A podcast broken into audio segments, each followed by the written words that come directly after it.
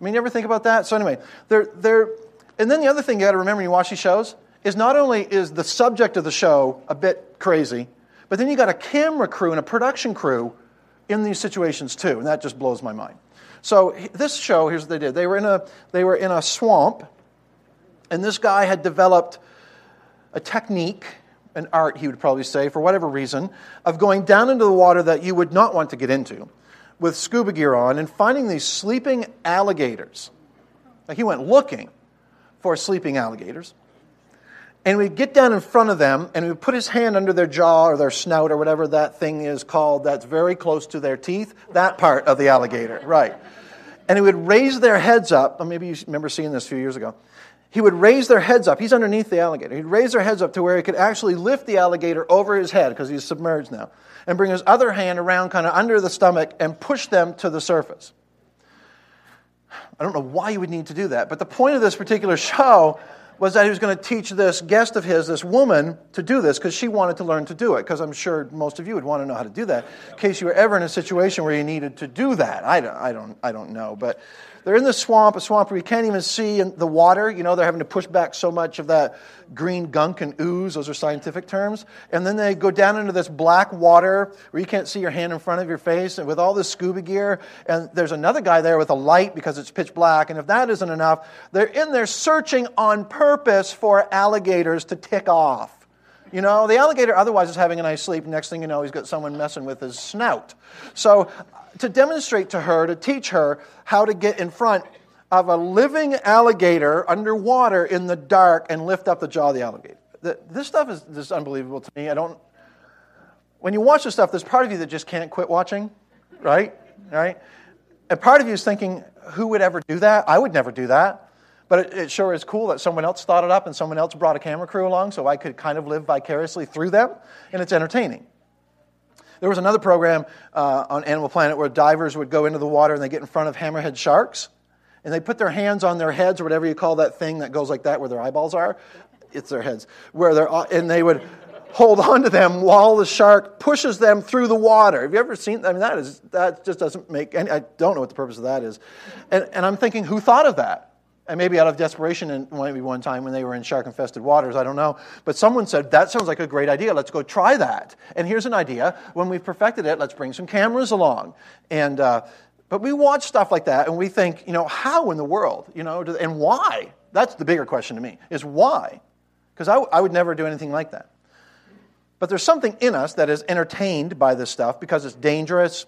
There's no margin for error there's a bit of a, sometimes for, for some of us, there's a bit of a guy thing going on because you're thinking, if a guy's going to be eaten by a shark anyway, I would kind of like to see that. I mean, I don't wish that on anybody, but if it's going to happen anyway, I'd like to have some video of that so I can watch it over and over in slow motion. You know what I mean? Uh, there's, that is so not right. Um, but there's something like that going on, admit it. That's why you're a NASCAR fan. I know. You're, you, an, a wreck free race is boring to you. I know, it, it, there's something, something twisted in us. But the del- daredevils are like, you know, cool, did you see that? And you, you play it over and over. There's something about seeing people who are out on the limb, who are out on the edge somewhere, who are doing stuff that you wouldn't do. And it's same with reality TV and some of those competition based shows. How many of you remember Fear Factor? It's one of the early, yeah.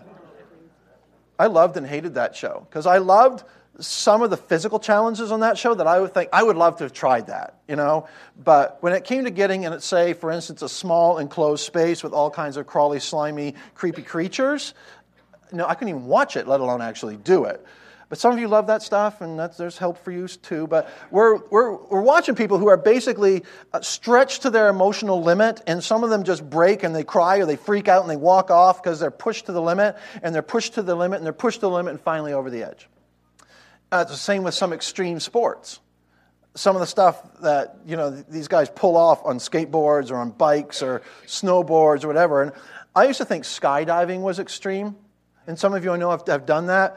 But have you seen these flying suits, these wing suits? Have you seen those? People jump out of perfectly good airplanes in these suits that make them look like flying squirrels with a camera attached to their helmet. What good is a helmet? I never, I don't, I don't understand why you need a helmet when you're jumping out of a plane several thousand feet in the air. And they jump out of the airplane and they fly with just some nylon like material between their arms and their feet, and they fly. They're like 110, 140 miles an hour. And that sounds crazy enough, but if that's not enough, and it never is, they want to do things like threading the needle through these ridiculously narrow openings. And I remember this flight a couple years ago, and I watched this one happen, and maybe you did too.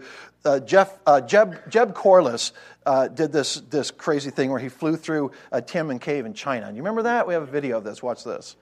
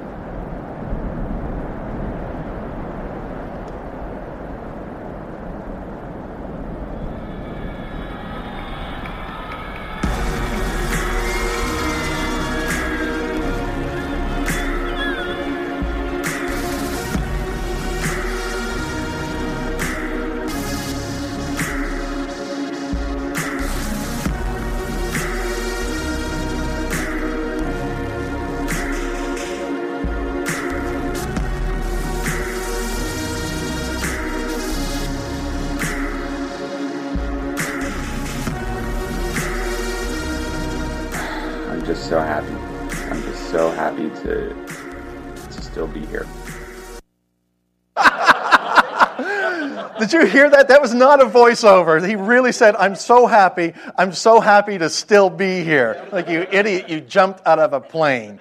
You know? Um, so, anyway, that stuff is entertaining to me. I've got all kinds of questions, you know, about how did you learn to do that?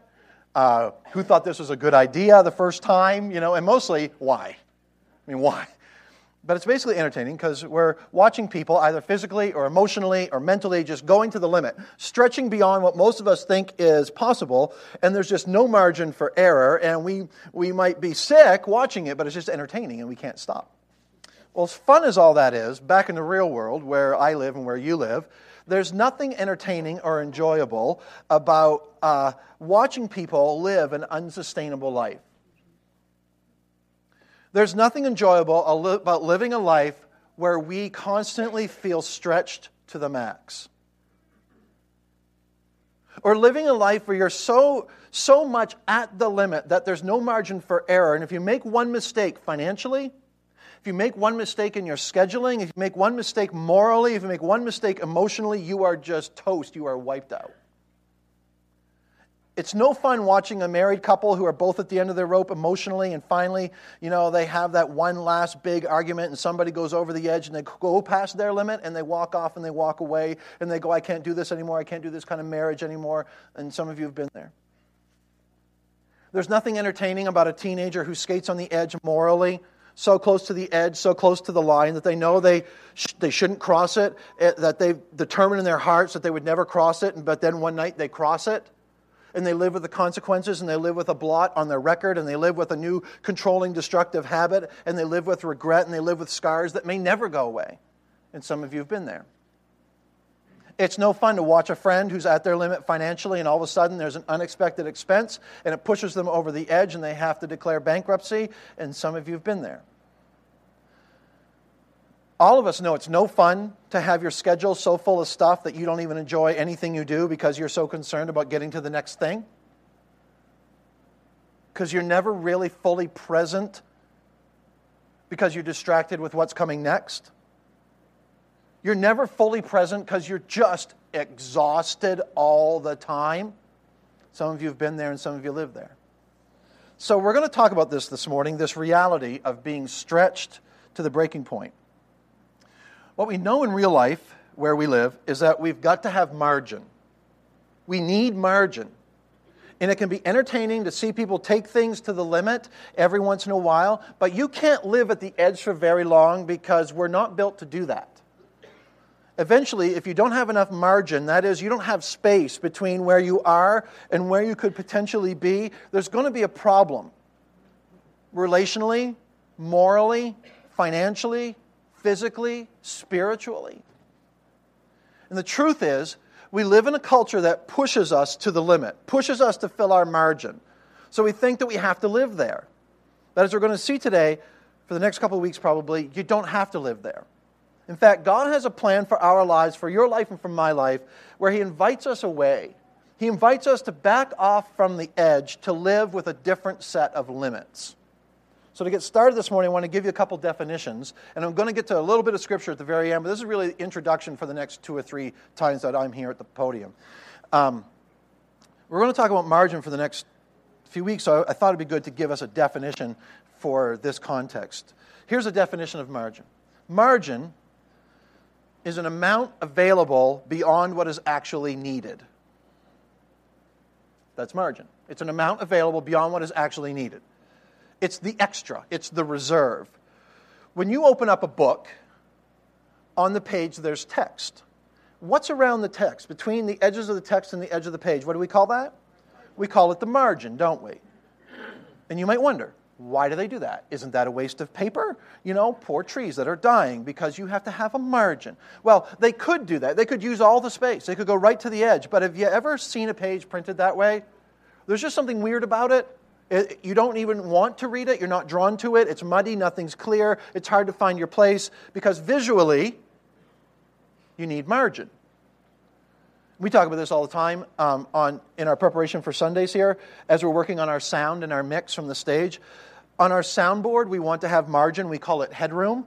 Without headroom, you get the dreaded feedback, that squealing noise that you've all been in settings where that's happened.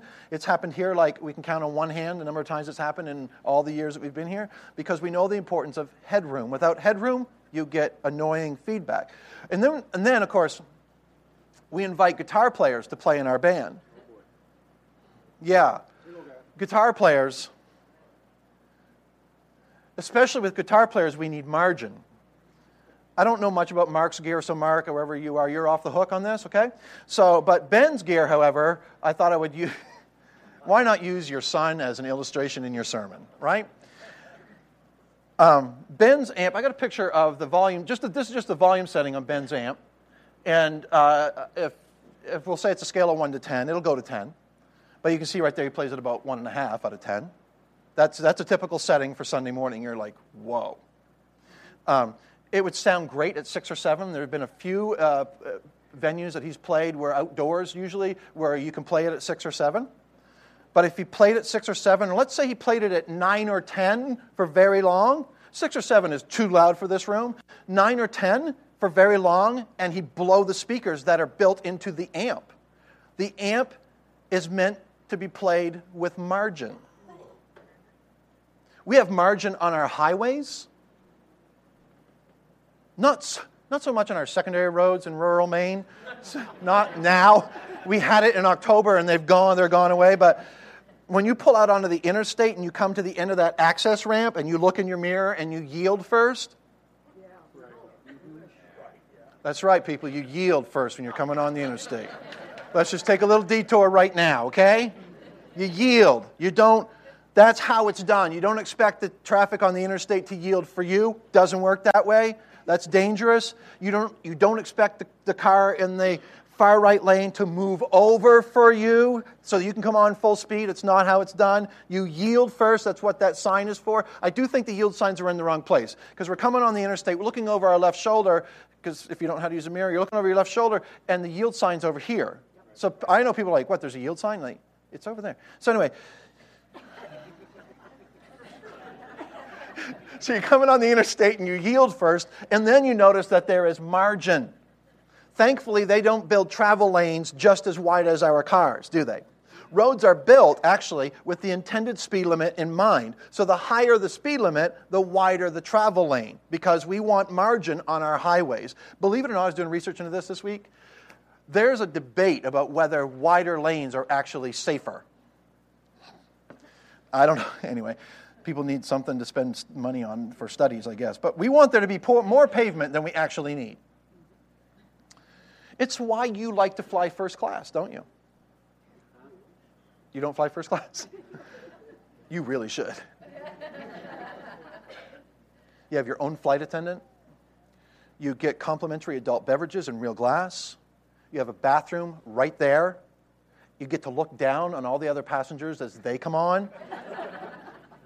and, and, and, and, and the seats are bigger. More, they're wider and more legroom. It's luxurious. It's why I fly first class. I fly planes that don't even have first class. What am I talking about? Um, but don't you want your space? I mean, I want my space. I want extra space whenever I can get it. When we lived in Lewisville, Texas, which is a suburb of Dallas back in the mid to late 80s, we lived in a brand new subdivision with what they called zero lot line, where basically your property line, at least on one side of your house, your property line was the exterior wall of your neighbor's house. That's how it worked. I know you can't imagine because if you've got less than like 42 acres and you know in in New England, we're like what? Um, but we want we want our space as human beings. In a world of physical things that we can see, sometimes we strive for margin where we want there to be space. But for some reason, in our intangibles, in the finances, in our schedules, in our emotions, sometimes in our morality, we live life with no margin and we wonder why there are problems.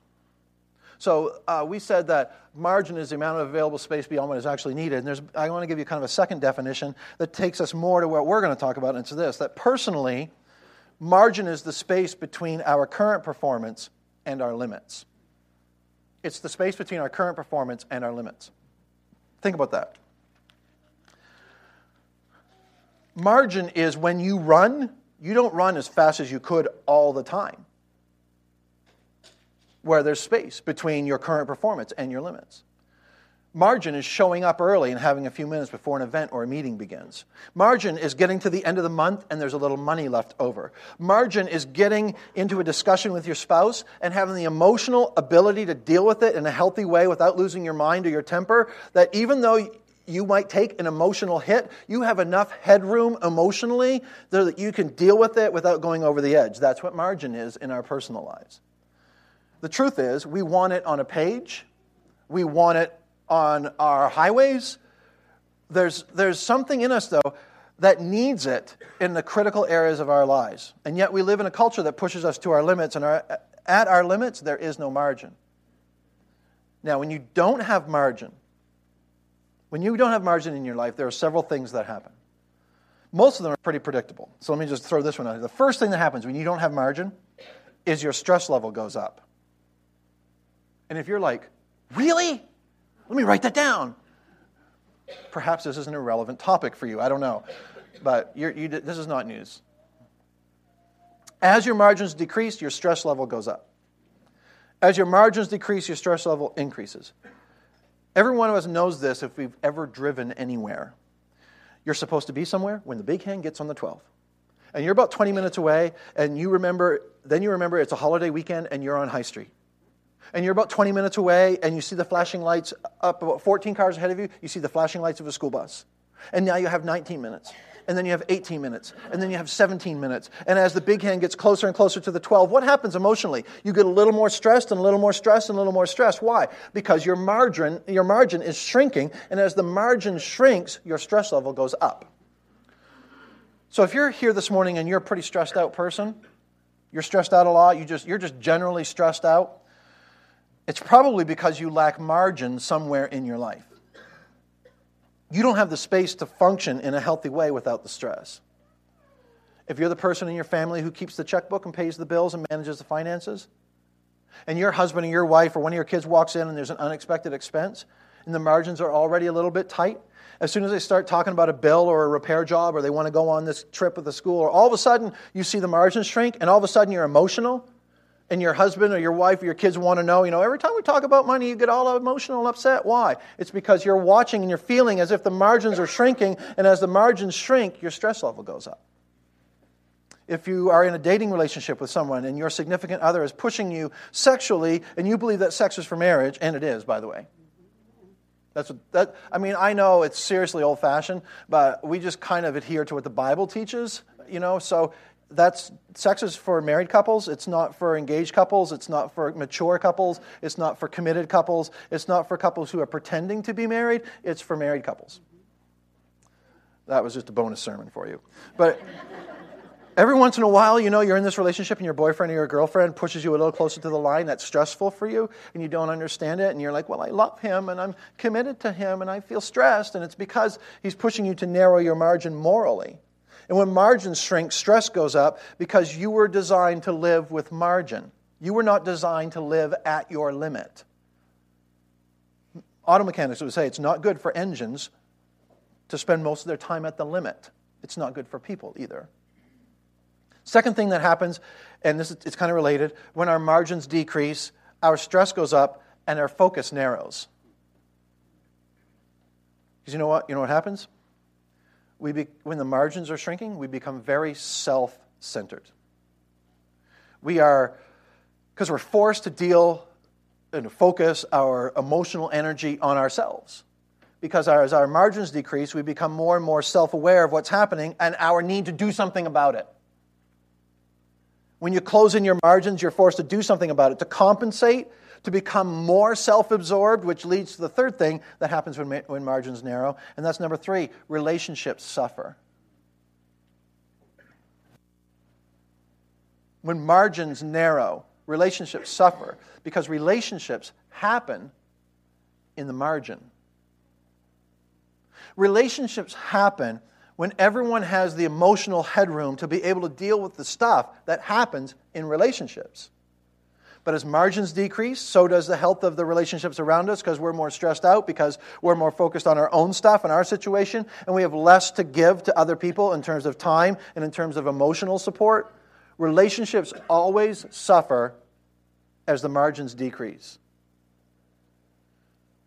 See, if you're married to someone who, who doesn't have much margin, who doesn't guard margin, you feel like you don't ever get their undivided attention.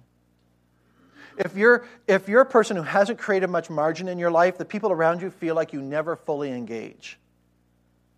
You show up for dinner, you show up for the date, even, you know, words are coming out of your mouth and your head nods at the appropriate time, but the people around you are like, he's not engaged. She's not engaged. They're not really here. Hey, Dad, you're here, but you're not here. Honey, you're home, but you're not home. Where are you really? Why are you so distracted? That's what happens to people who live without margin. You can't really fully engage relationally because there are all these distractions. You might not even know what it is, but your mind is always thinking about that shrinking margin. I'll tell you what, if you're married, lack of margin will destroy intimacy in your marriage.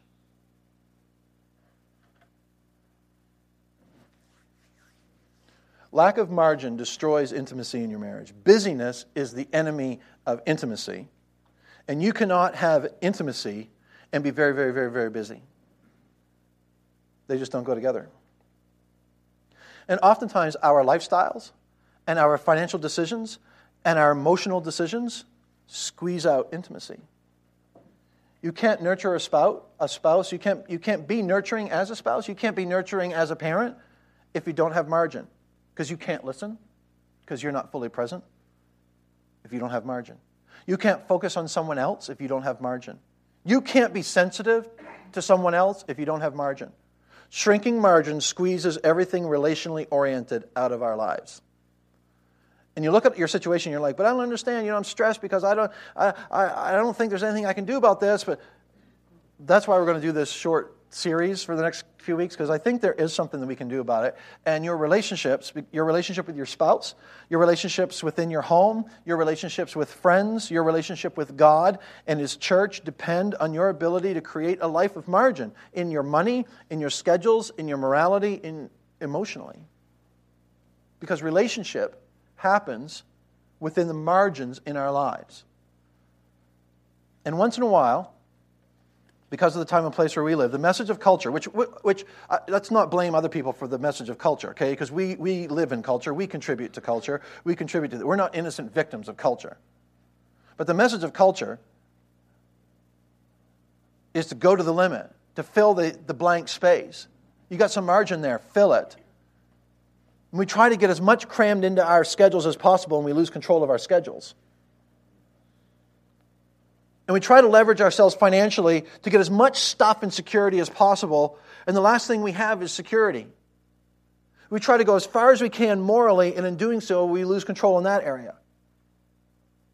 Now, now here's the interesting thing. I, I, this isn't new information right now. Uh, there, I don't think there's anyone sitting here going, wow, I never thought of that. Because you're like, enough already. We know all that. Let's solve it.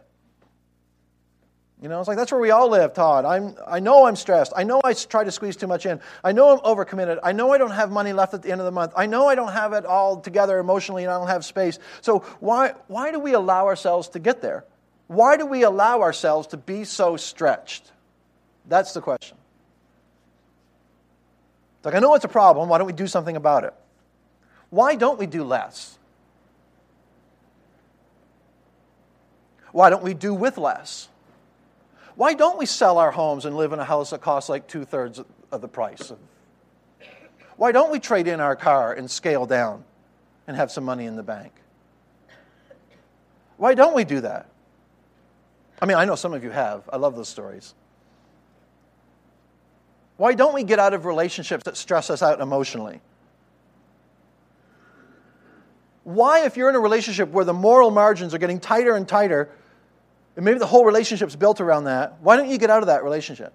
Why don't you just break up with him? Why are you still with her? And, and don't get me wrong, if you're married, if you're married this morning, uh, you're, you're, looking for a way out, your situation's a lot more complicated, because we're, so we're not really addressing that right in that little you know, sentence right there. But whatever the deal is, we just need to fix some things. There are lots of answers to this question of why we allow ourselves to be so stretched, but I think there's one answer that we can all admit to if we're honest and if we just kind of sit back and think about this a little bit. I think that one of the reasons why we let ourselves get stretched is that we're scared. I think it's fear. And I think for some of us, we're afraid of, a, of any number of things. But I'm going to say, first of all, that we're afraid that we're going to miss out on something good.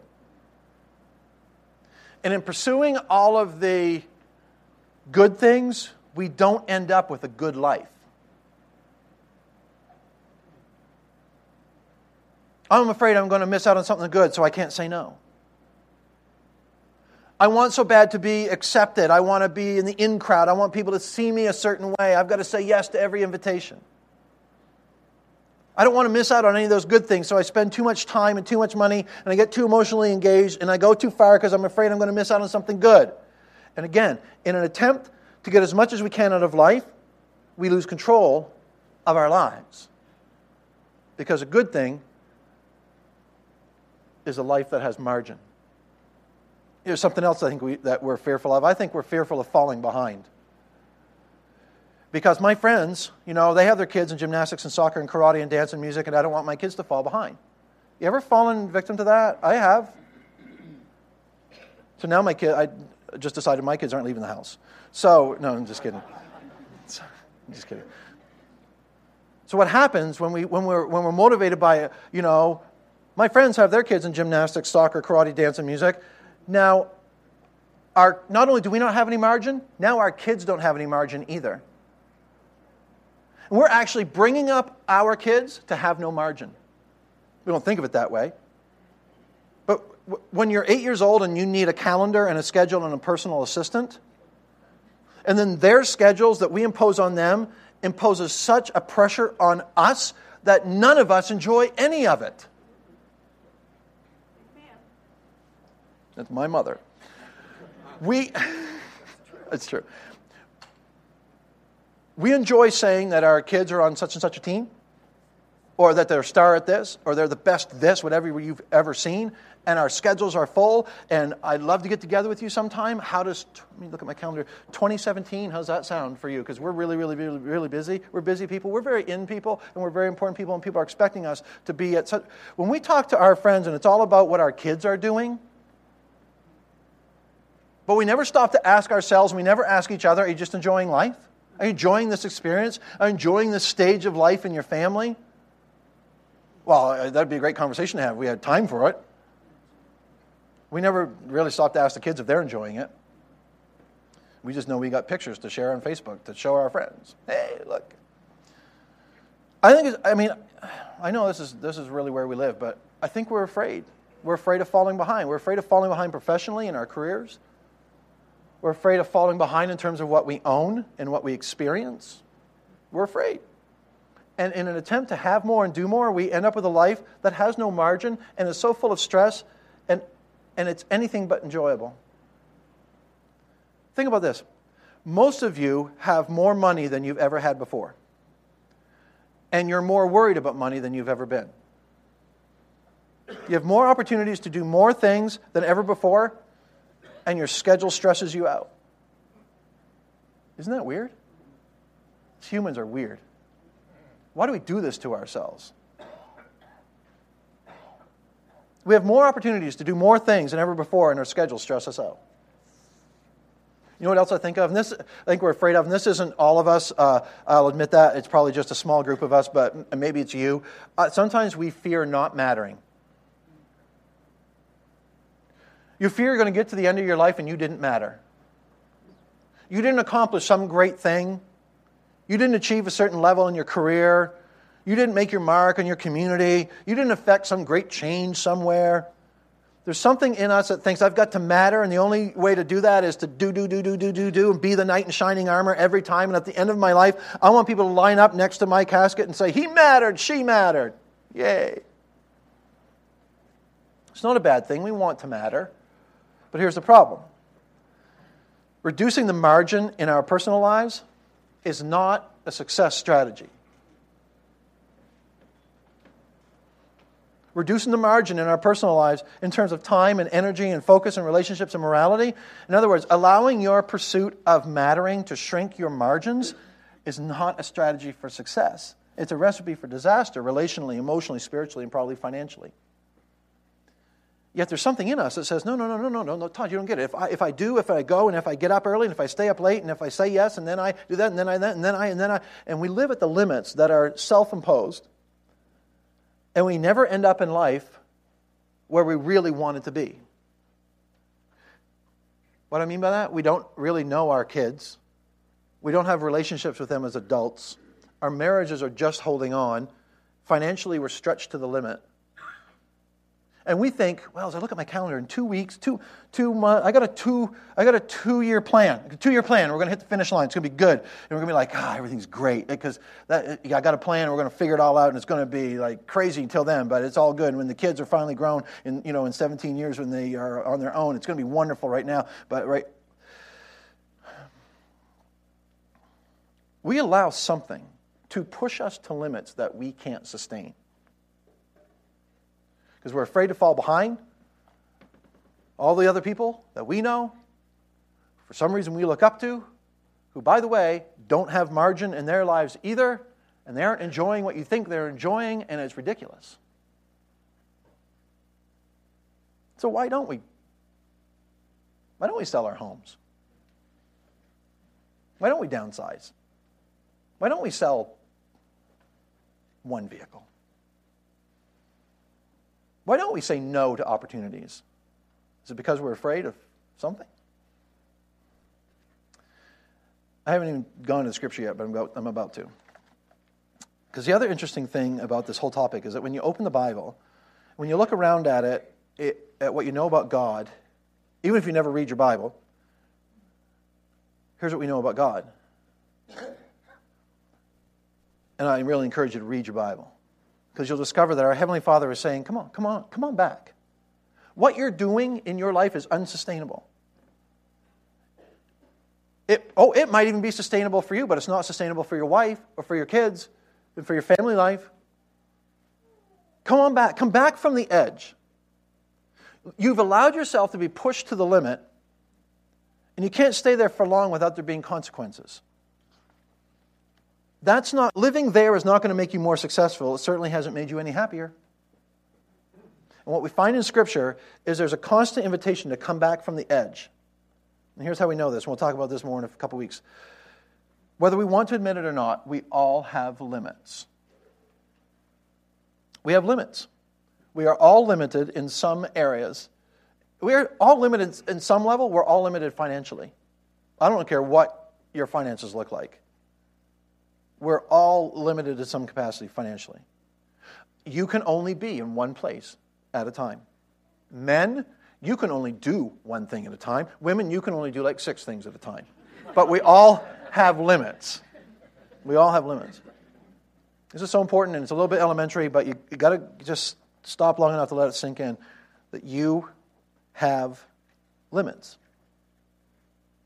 You have limits financially, you have limits morally, you have limits emotionally, you have limits relationally, you have limits in terms of your time, unless you've figured out how to squeeze in that eighth day in a week.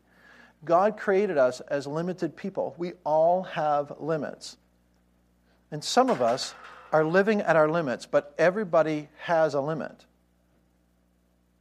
Your, different, your limit may look different than someone else's limit, but you still have a limit. We need to understand that God created you with a limit. And God is going to call us to live within limits. We know that. Next thing is you've been created a relational being. You are not a robot. You are not a machine. You are not a producer. You are a relational being. God created you as a relational being. And relationships happen in the margin. So God said, You're going to be limited anyway, and I want you to survive and thrive relationally, and I want you to, to survive and thrive emotionally, and I want you to survive and thrive spiritually. So I'm going to lead you to limits, since you're limited anyway. I'm going to lead you to limits where relationships thrive because that's my priority for you. Not leaving your mark, not mattering in some way that you determine, not getting the most out of life and keeping up with all the people around you who don't have any margin either. He says, I've created you to live within limits, and I've created you primarily to be a relational being. And if your relationships are suffering, you've chosen limits that are outside God's limits for your life. So when we open the pages of Scripture, if you're a Bible person, if I hope you're a Bible person. I, hope you read your Bible. I hope this and K-Love is not all the Bible you get in a week. But anyway, here's what we find in the Bible, and I find this stuff fascinating. That when God chose a nation, He chose a nation that wasn't even a nation yet, and technically it was hardly even a family yet. I mean, uh, he, he, he, chose, he chose a nation that was actually two old, old people.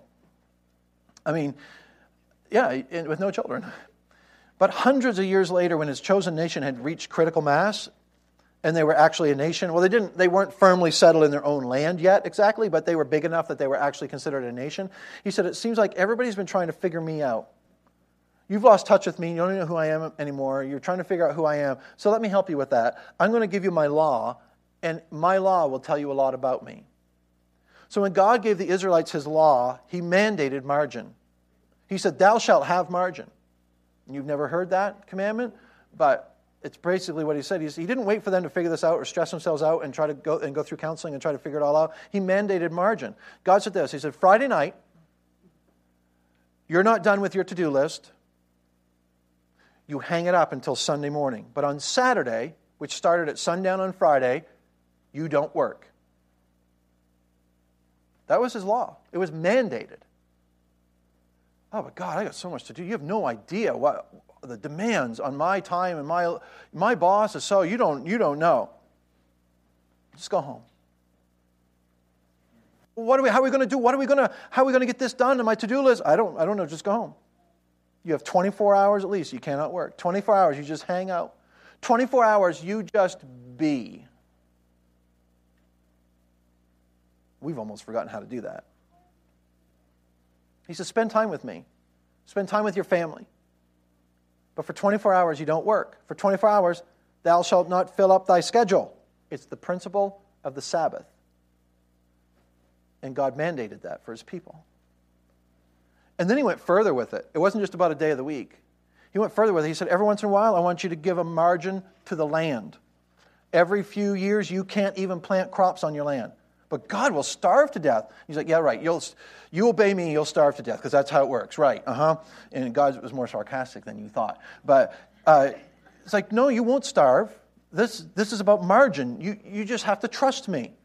One entire year, every once in a while, no planting, no harvesting. And I know this, this is crazy stuff, but it actually gets worse. Oh, oh, another thing. He says, You're going to have margin financially. Thou shalt live on, ready for this? 80% of thine income. And you're like, 80%? Where'd you get this? He says, I want you to take 10%, invest it in the temple. Take another 10% and give it away to the poor. I'm like, whoa, didn't know that. That's why I encourage you to just read your Bible. But under the law, Jewish people couldn't live at 100% of their income. It was forbidden, it was the law. They had to live at 80% because 10% went to the temple and 10% went to the care of the poor. And you read the rest of the law, so much of it's about taking this idea and weaving it through the very fabric of their society. He was saying to them, I know what you're capable of, but I don't want you to live there. I know what you could be doing, but I don't want you to live there. I know what you could accomplish, but I don't want you to live there. I know what you could pack into your schedule. I don't want you to live there. I know what you could do with your money. I don't want you to live there. I'm calling you back from the edge. And after a few years, the nation of Israel forgot God. And they're like, we're done with, with this, God. Like, your moral limits are so uh, outdated, and your financial limits are so impractical. And your time limits, I mean, if you knew my life, God, your agricultural limits, really? So we're going to live to the max, God. Thanks for getting us started, but we're taking it from here.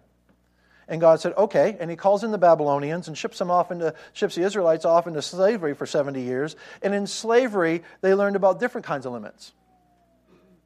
And when they learned their lesson, he brought them back to their land and they reestablished temple worship and they reestablished the principle of the Sabbath. Here's the point in the Old Testament, God called his people to a life of margin. Here's the promise God says, You're so worried that you won't produce. You're so worried that you'll fall behind. You're so worried about what might happen. Just, just trust me. I created time, I created economy, I created morality, I created you as an emotional, relational, spiritual being. Step back from the edge and trust me. And then Jesus showed up. One day, Jesus is walking along, and these guys come up to him and, and ask him, Hey, Jesus, what's the most important commandment? They thought they tricked him. It was like a game they played. What's the most important commandment? And I don't know how long Jesus thought about it.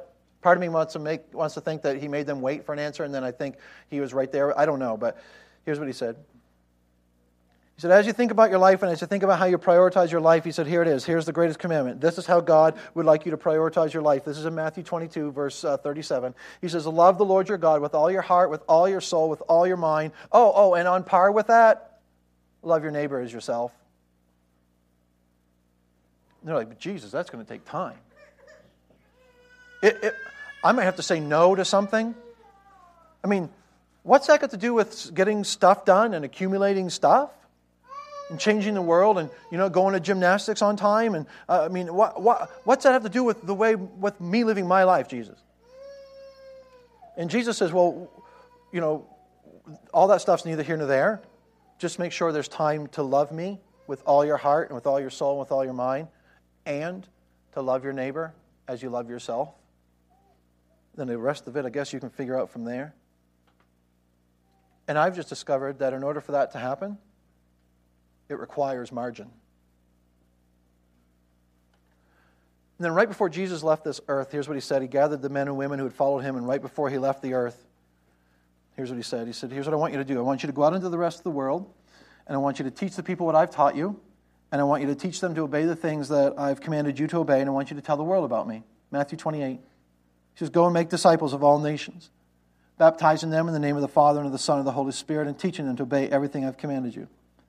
And I'm guessing they thought, whoa, Jesus, that's going to take some serious time. The whole world? All nations? That's going to take some time. That's going to cost some money. That's going to be emotionally demanding because not everybody's going to accept this. But in this, Jesus is saying you've got to have margin because you can't follow me without margin. You can't do the things that I'm saying are important if you don't have margin. So, as we're going to see over the next three or four weeks and what is that, that, that what the Bible teaches is this. As you squeeze margin out, you, you squeeze God out of your life. You're like, oh, not me. Hmm. As the margins get narrower and thinner, so does your relationship with your Heavenly Father because relationships happen in the margin. I've talked to enough people, and I know enough people, people just like you, who say, Yeah, I used to be a Christian. I used to go to church. I used to, I used to be really involved. I used to teach Sunday school. I used to do that. I and I never met any of them who said, But I did an honest investigative thing and I discovered that God isn't real and Jesus wasn't his son and he can't be trusted. I'm sure those people are out there, but I've never interacted with any of them. Here's what I've heard I used to, I used to, I used to, but I got busy. And, and the, the job, you know, and, and the kids did, and then I, uh, I take a second job, and then you know my marriage fell apart, and I don't have any idea why. And then all that changed, and my margins shrank. They don't really say it that way, but this is what they're saying, and it's, and it's really ludicrous. What they're really saying is, you know, at some point back there, I, I man, I just didn't have time for God. I'm sure God understands. I just didn't, I didn't have time. Let me just throw this out there. If you're thinking, yeah, that's me, because this teaching is so impractical. Let me just throw this out there. God has ways of finding time for you to have time for God. Let's just let you. God has ways of finding time for you to have time with God. Seen it happen. God does it all the time. It, with Israel, he's like, You don't have time for me? Hey, Babylonians, what you doing with your military machine? Come on, haul these people off. You'll have lots of time for me. You don't have time for me because you're too busy with work? I'm guessing you'll have lots of time when you get laid off. I'm not saying God's a vindictive God. I'm just saying God has ways of finding time for us to have time with Him. I've known people who found, all of a sudden found lots of time to be with God on a hospital bed.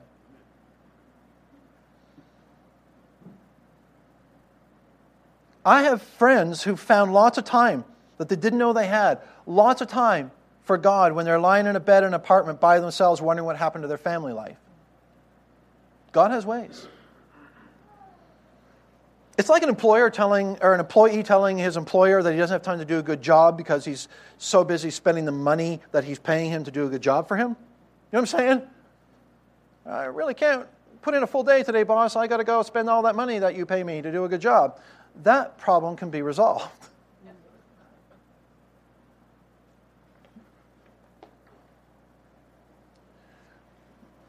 We rarely make a decision to stray we're more likely to drift. You know why we drift? Because in our time, in, in our money, in, in our affection, in, in our morality, the margins get squeezed. And when you shrink the margin, you squeeze out your Heavenly Father as well. That's why the invitation of our Heavenly Father is to come to me. Come back from the edge. I'll help you create margin. Within the margin, you will thrive, you will grow, you will prosper in the areas that matter. Because all those things that you're afraid won't happen and, and you won't make the mark and you won't matter and you'll miss out on something good, God's like, I can handle all that. And the pushback that you might have for the next three or four weeks, you won't say it this way, but you'll, like, you'll be like, well, that's all fine and good for some people, but I don't really have time uh, to have margin. I mean, you're a pastor. We know that you kind of work a couple hours on Sunday, but we don't even know what you do the rest of the week. So this is probably easy for you. You got more margin than you know what to do with. But if you knew my life, you know, if you knew my schedule, if you knew my responsibility with my kids and my finances, I'm telling you, man, it's not practical for me. Listen, this is just the introduction today, so uh, I really encourage you to stay engaged with me for the next few weeks. I'm not going to take a long time on this, maybe three or four. But you know what? You are going to live your life within limits. You are. Limits you choose, or limits someone pushes on you, or the limits that your Heavenly Father invites you to. But you're going to live within limits. There's an interesting verse in Revelation 3 so familiar. In fact, some of you have seen paintings based on this verse. Some of you grew up in churches with a, in your Sunday school classroom. There was a painting of Jesus standing outside a door, and he's holding a lantern and he's knocking. Remember this? Remember this? How many of you? I'm curious. Any of you have that picture in your? That's awesome. Uh, yeah, you might have it in your living room. I don't mean any disrespect, but this is the new international version, Revelation three, verse twenty. He says, "Here I am!" Exclamation point. Because in the King James, remember what it said? Behold says, Behold, in other words, here I am. I stand at the door and knock. I used to, I used to think that was weird as a kid. Because as a, as a kid, I heard another story that maybe you heard too, that, um, and it went, I'll huff and I'll puff and I'll blow your house down. And I remember thinking, so why does the big bad wolf get to threaten those poor little pigs? But Jesus, Son of God, Creator of the universe, died on the cross for me, standing outside in the dark, just patiently knocking. Why doesn't he just come in, you know? I know. Anyway, if anyone hears my voice, in other words, if you'll turn down the music long enough, if you'll pause long enough, if you'll silence the noise long enough, if you'll just create the time to listen to me, he says, if anyone hears my voice and opens the door, I'll come in and eat with that person and they with me. It's about relationship. Here's the point your Savior is more than willing to come into your life and lead you to margin, but He's not going to force the issue. He's going to wait until you open the door. And if you wait too long to open the door when you're on a hospital bed or when your spouse has announced it's finally over or when your kids won't speak to you or when your employer has had enough or when you have no option but bankruptcy or when you're pregnant and unmarried, Jesus will come in and help you pick up the pieces, but you're going to live within limits. Self imposed limits, culturally imposed limits, if you want to say it that way, or limits that your Heavenly Father wishes to lead you to. So the question is why don't we choose to step away from the edge? Why don't we choose to say to our Heavenly Father who created us and knows us inside and out, okay, here's my time. Here's my money. Here are my possessions. Here are my emotions. Here's my image. Here's my morality. Here's my relationship with my spouse. Here's my relationship with my kids. Here, all my, I'll just take all my relationships. Let's just make it that. And I'm no longer going to squeeze everything I can out of life and find that life is out of control. I'm going to surrender everything to you. I hear you knocking and I'm going to open the door and let you into all those areas of my life. And when you do, He begins to lead you to a life of margin where there's room to love Him with all your being and to love others as you love yourself. I am convinced that it's really the only life worth living. And in the margin, we'll discover what it is to have a vital, vibrant, growing relationship with our Heavenly Father. Listen to this song.